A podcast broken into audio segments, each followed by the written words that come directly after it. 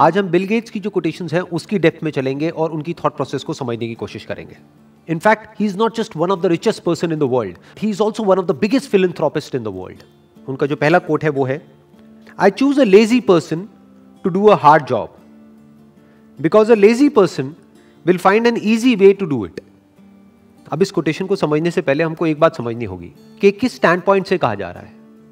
जब तक हम किसी भी बात के कॉन्टेक्स्ट को नहीं समझते हैं और हम उस बात को एज इट इज़ ले लेते हैं। तो हम एक बहुत बड़ी गलती करते हैं। हम क्या करते हैं? हम उसको लाइफ में हर जगह अप्लाई करने की कोशिश करते हैं। हम क्या कहेंगे कि ये बात उन्होंने कही है तो ये बात सही है। ये बात सही नहीं है। ये एक पर्टिकुलर स्टैंड पॉइंट से सही है। ये बेसिकली कंप्यूटर सॉफ्टवेयर के पॉइंट ऑफ़ व्यू से कह रहे हैं। तो उस स्टैंड पॉइंट से ये बात बिल्कुल सही है। लेकिन अगर इस बात को किसी और फ़ील्ड में अप्लाई किया जाएगा तो ये बात गलत है। फॉर एग्ज़ाम्पल कोई चार्टेड अकाउंटेंट है और उसको ऑडिट करना है किसी कंपनी में जा करके। तो उस ऑडिट को करने की कुछ गाइडलाइंस है जिसको फॉलो करना है। उसके अकॉर्डिंग एक ऑडिट की रिपोर्ट बनानी है। लेकिन अगर वो आदमी आलसी हुआ तो वो ढंग से ऑडिट ही नहीं करेगा। तो जो फाइनेंशियल्स में गलतियाँ हैं, उसको वो पकड़ ही नहीं पाएगा। तो ये जो बात कही जा रही है, ये कही जा रही है कंप्यूटर सॉफ्टवेयर के पॉइंट ऑफ़ व्यू से। फॉर एग्ज़ाम्पल एक तरह की एक सर्च क्वेरी है, जिसके ऊपर काम किया जा रहा है। तो सर्च क्वेरी को एग्जीक्यूट करने के लिए अगर वो एक कॉम्प्लिकेटेड सर्च क्वेरी है तो हो सकता है कोई बंदा है, उसने हज़ार लाइन का कोड लिखा है। लेकिन अगर कोई आलसी आदमी होगा तो वो क्या कहेगा कि यार क्या हज़ार लाइन का कोड लिखना, उसी को वो हो सकता है दस लाइन में लिख दे। तो जितना शॉर्ट कोड होता है, जितना सिंपल होता है, उतना बेटर होता है। तो सॉफ्टवेयर के पॉइंट ऑफ़ व्यू से ये बात बिल्कुल सही है।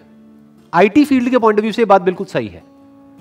वो पर्सन क्या करेगा, वो एक शॉर्टकट निकाल लेगा उसी क्वेरी को एग्जीक्यूट करने के लिए।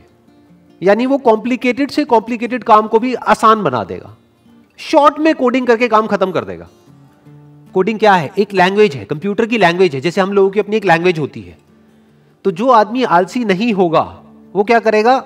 वो बहुत सारे वर्ड्स का यूज़ करेगा अपनी बात को कन्वे करने के लिए।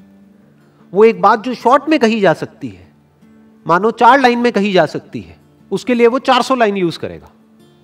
वो कई घंटे लगा देगा उस बात को कहने में, लेकिन जो बंदा आलसी होगा, वो एक लाइन कहेगा, लेकिन उस एक लाइन में वो पूरी की पूरी बात समअप हो जाएगी। बिल्कुल इसी तरह से कंप्यूटर की जो लैंग्वेज है, जिसको सॉफ्टवेयर बोलते हैं, जिसको कोडिंग बोलते हैं, उसमें ये बात हंड्रेड परसेंट ठीक है। उसमें बात बिल्कुल परफेक्टली फिट होती है। तो कुछ फील्ड्स में ये बात फिट होती है, कुछ में नहीं होती है। इनफैक्ट दुनिया की हर बात ऐसी ही होती है।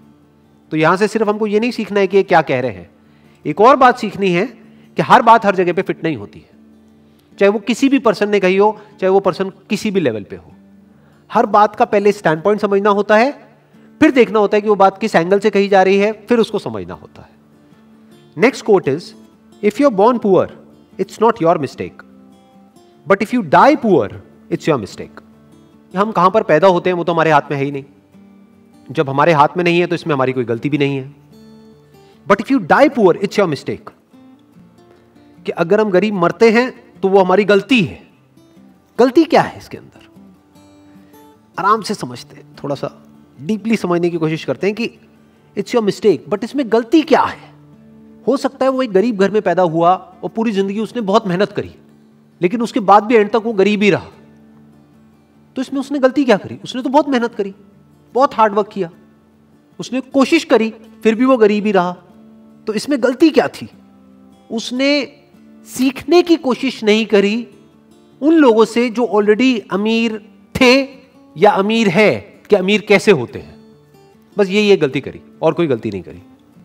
इंसान के पास में एक पावर है, जो जानवरों के पास में नहीं है। वो पावर क्या है? The power of thought the power of thinking the power of learning कि इंसान सीख सकता है।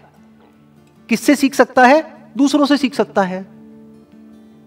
दूसरों की गलतियों से भी सीख सकता है, और दूसरों ने जो सही किया, उससे भी सीख सकता है। तो अगर इंसान ये ही ना करे वो सिर्फ़ इतना सा ना करे, यानी कि वो सीखे नहीं और खुद ही पूरी ज़िंदगी सिर्फ़ मेहनत करता रहे। ये उसकी गलती है, क्योंकि किसी भी काम को करने के दो तरीके होते हैं। एक ये कि आप खुद गलतियाँ करो और उससे सीखो, जिसको आप हार्डवर्क कह सकते हो। दूसरा कि दूसरे जो गलतियाँ कर चुके हैं, उससे आप पहले ही सीख जाओ और वो गलतियाँ ना करो। और जो उन्होंने सही किया, वो करो। तो इसको स्मार्टवर्क कहते हैं। अब क्यों नहीं सीखते हैं लोग? कभी सोचा है, कभी समझने की कोशिश करी है। लोग ये क्यों नहीं सीखते? कि अमीर कैसे होते हैं? नंबर वन कहीं पर भी ये सिखाया नहीं जाता है। अगर कोई गरीब घर में पैदा हुआ है तो उसको यह नहीं सिखाया जाएगा कि अमीर कैसे होते हैं। उसको यह सिखाया जाएगा कि गरीबी में जीते कैसे हैं? गरीबी में एडजस्ट कैसे करते हैं? गरीबी में गुजारा कैसे करते हैं? और उसको जितने भी डायलॉग सुनने को मिलेंगे सुबह से रात तक, वो सारे ऐसे ही होंगे जो इसी बात को और पक्का करते चले जाएँगे, और री करते चले जाएँगे कि जितनी चादर है, उतने ही पैर फैलाओ। मतलब क्या? कि अगर आप गरीब हो तो गरीबी में ही गुजारा करना सीखो। अपनी चादर को बड़ा मत करो। हवा में मत उड़ो। अपने पैर हमेशा ज़मीन पर रखो। बड़े बड़े सपने मत देखो। कोई भी आदमी अमीर या गरीब बाद में होता है, बाहर की दुनिया में। पहले वो अंदर अमीर या गरीब होता है। इनफैक्ट किसी का भी आप एग्ज़ाम्पल उठा करके देख लो जो बिल्कुल ही एक नीचे के लेवल से उठ करके पता नहीं कहाँ किस लेवल पे गया है। फॉर एग्ज़ाम्पल धीरू भाई अंबानी। उनकी अगर आप स्टार्टिंग देखोगे तो बहुत ही एक छोटे लेवल से उन्होंने अपने करियर की शुरुआत करी थी। लेकिन उसको पता नहीं कहाँ का कहाँ ले गए। वो बाद में अमीर हुए, लेकिन पहले ही अपनी सोच के लेवल पे वो अमीर थे। यानी पहले वो सोच के लेवल पर अमीर हुए, बाद में बाहर अमीर हुए। ऐसा ही सबके साथ होता है। पहले हम अंदर से अमीर होते हैं, बाद में बाहर अमीर होते हैं।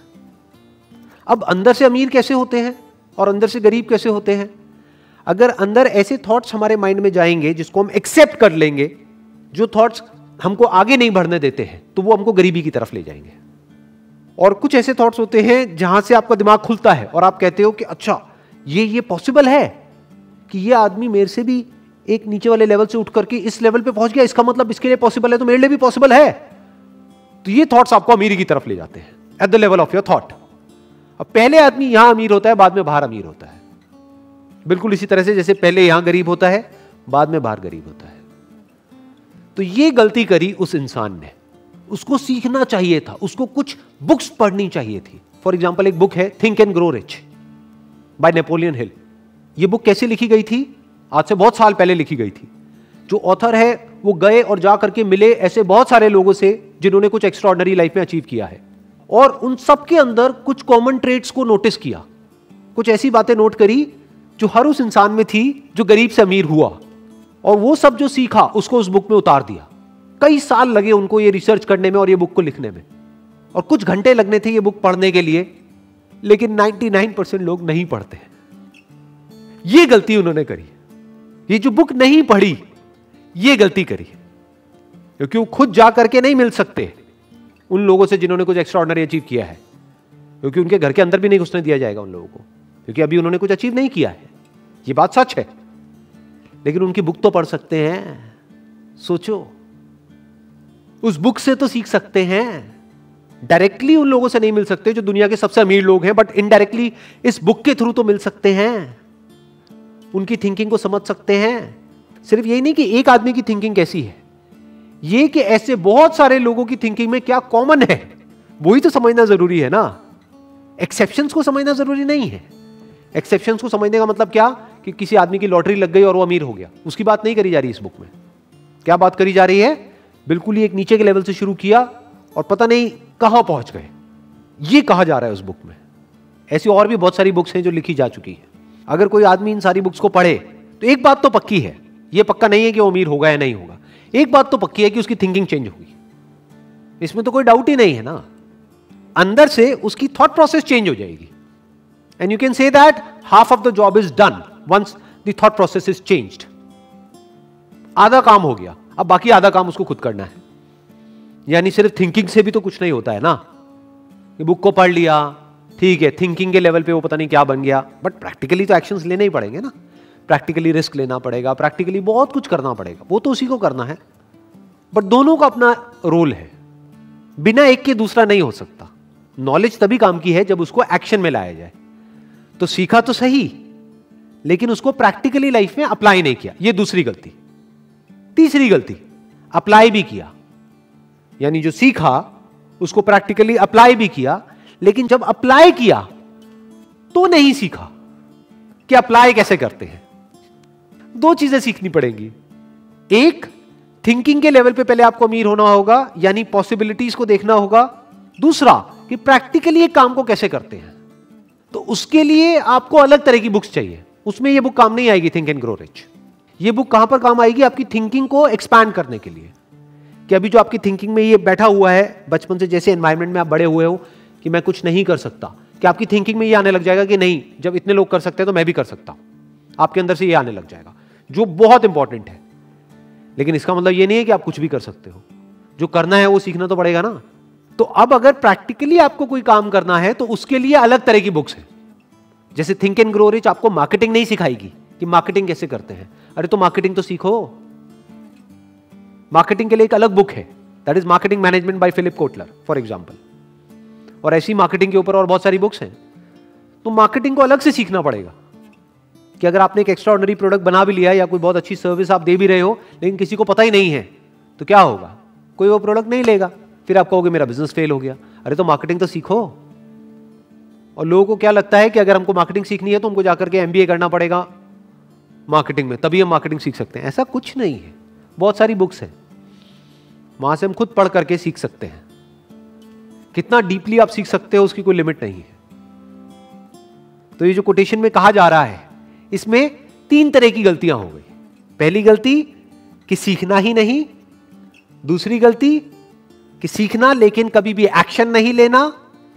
तीसरी गलती एक्शन तो लेना, लेकिन वो एक्शन गलत डायरेक्शन में है।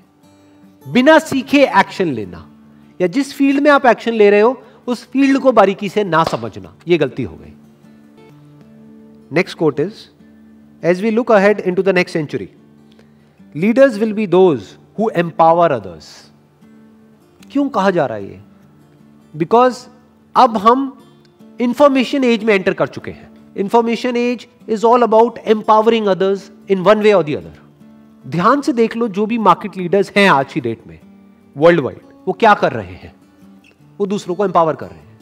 What is Google doing Google is empowering you हम जो चाहे, जब चाहे, जहाँ चाहे, वहाँ पर वो सर्च कर सकते हैं। तो गूगल ने क्या किया? हमको एम्पावर कर दिया। कि हम किसी भी इंफॉर्मेशन को कहीं भी बैठे बैठे कभी भी एक्सेस कर सकते हैं। ये मोबाइल फ़ोन क्या कर रहा है? स्मार्टफ़ोन क्या कर रहा है? हमको एम्पावर कर रहा है। सोशल मीडिया क्या कर रहा है? हमको एम्पावर कर रहा है कि हम ऑनलाइन सबसे कनेक्ट कर सकते हैं, पूरी दुनिया से कनेक्ट कर सकते हैं। सोशल मीडिया ने क्या किया है? हर एक के हाथ में पावर दे दी है। कोई भी अब बैठे बैठे कहीं से भी मोबाइल में कुछ भी रिकॉर्ड करके अपनी बात को कह सकता है पूरी दुनिया से। तो एक वे में क्या किया? सोशल मीडिया ने एम्पावर कर दिया। हर इंडिविजुअल को, सिर्फ़ कुछ इंडिविजुअल्स को नहीं। आज से सौ साल पीछे अगर हम चले जाए तो लीडर का मतलब क्या था? जिसके पास में पावर हो। और सिर्फ़ कुछ लोगों के हाथ में वो पावर थी। बाकी लोग पावरलेस थे। आज हर एक के हाथ में पावर है। हर एक के हाथ में मोबाइल फ़ोन है। तो कोई भी अपनी बात कह सकता है। और अगर उस बात में दम है तो वो बात पूरी दुनिया तक पहुँच सकती है। और पहुँच ही रही है, बहुत लोगों की बातें। तो हुआ क्या है? एक इंडिविजुअल एम्पावर्ड हो गया है। आज सिर्फ़ कुछ सिलेक्टेड लोग नहीं है जिनके हाथ में पावर हो। हर एक के हाथ में पावर है। तो इस इंफॉर्मेशन एज में क्या किया जा रहा है? एम्पावर किया जा रहा है लोगों को। पहले के टाइम में क्या होता था? कि ये कंपनी है। अब आप अपने आप को बदलो अगर आपको उसके प्रोडक्ट को यूज़ करना है तो। ये थी इंडस्ट्रियल एज कि ये हमने गाड़ी बना दी। अगर आप इस गाड़ी को चलाना चाहते हो तो अपने आप को चेंज करो इस गाड़ी के अकॉर्डिंग वो गाड़ी को उस पर्सन के अकॉर्डिंग चेंज नहीं करेंगे। बट फ्यूचर क्या है? सब कुछ आपके हिसाब से होगा, एक इंडिविजुअल के हिसाब से होगा। Now individual is at the centre और उस इंडिविजुअल के हिसाब से सब कुछ कस्टमाइज किया जा रहा है। इसको इंफॉर्मेशन एज बोलते हैं। ध्यान से समझो, हम गूगल के अकॉर्डिंग नहीं चल रहे हैं। गूगल हमारे अकॉर्डिंग चल रहा है। जो हमें चाहिए गूगल वो दे रहा है। और किसे चाहिए? हर इंसान को अलग अलग चाहिए तो हर इंसान को अलग अलग चीज़ें दे रहा है गूगल चाहे वो गूगल हो, चाहे फेसबुक हो, चाहे कोई भी हो।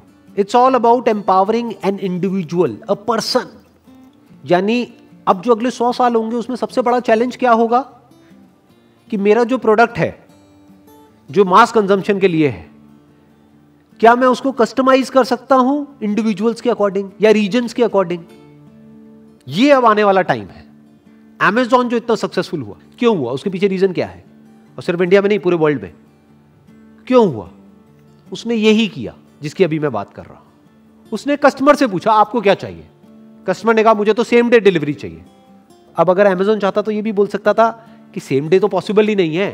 एक दो लोग होते तो मैं डिलीवर कर देता। ये तो लाखों करोड़ों लोग हैं। करोड़ों लोगों को मैं सेम डे डिलीवरी कैसे कर सकता हूँ? बट अमेजोन ने खुद को पूरी तरह से बदल दिया। अपने डिस्ट्रीब्यूशन सिस्टम को पूरी तरीके से बदल दिया बेस्ड अपॉन के इंडिविजुअल्स को क्या चाहिए कस्टमर को क्या चाहिए। कस्टमर ने कहा सेम डे डिलीवरी उसने कहा, लो जी सेम डे डिलीवरी अगर दूसरे वे में देखा जाए तो उसने क्या किया? उसने एम्पावर कर दिया कस्टमर्स को। तो फ्यूचर में क्या होगा? Technology is going to be more and more personal future में सब कुछ पर्सनलाइज होगा। आपको क्या चाहिए, आप बताओ। वो आपको मिलेगा। सिर्फ़ सर्विसेज़ में नहीं, सिर्फ़ इंफॉर्मेशन में नहीं, यहाँ तक कि प्रोडक्ट्स में भी। सब कुछ कस्टमाइज हो जाएगा फ्यूचर में। जैसे फॉर एग्ज़ाम्पल आप गाड़ी खरीदने जाते हो तो आज क्या होता है? आज उसकी कैटलॉग होती है, जिसमें कुछ कलर के ऑप्शंस होते हैं, कि ये दस कलर के ऑप्शंस है, आप बताओ आपको इसमें से कौन सा चाहिए। ये आज हो रहा है, लेकिन आने वाले सौ साल बाद ऐसा नहीं होगा।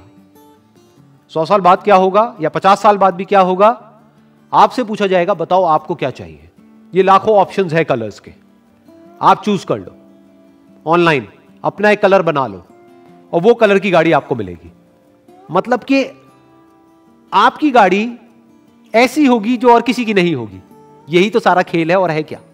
आपकी गाड़ी मतलब क्या? सिर्फ़ आपकी गाड़ी नहीं, आपकी identity it's not your car it's you जैसे आपके हाथ में टैटू है, वैसे ही आपकी एक गाड़ी है। वो गाड़ी किसको रिप्रेजेंट कर रही है? आपको रिप्रेजेंट कर रही है। तो जब आपको रिप्रेजेंट कर रही है तो वो कलर क्यों नहीं जो आपको चाहिए? तो अगर इस तरह से कोई कंपनी सोचने लग जाए तो उसको मार्केट लीडर बनने में कितनी देर लगेगी? सोचो। तो आने वाले सौ साल बाद ऐसे ही होंगे मार्केट लीडर्स जो इस तरह से सोच रहे होंगे, जिस तरह से अभी हम सोच रहे हैं।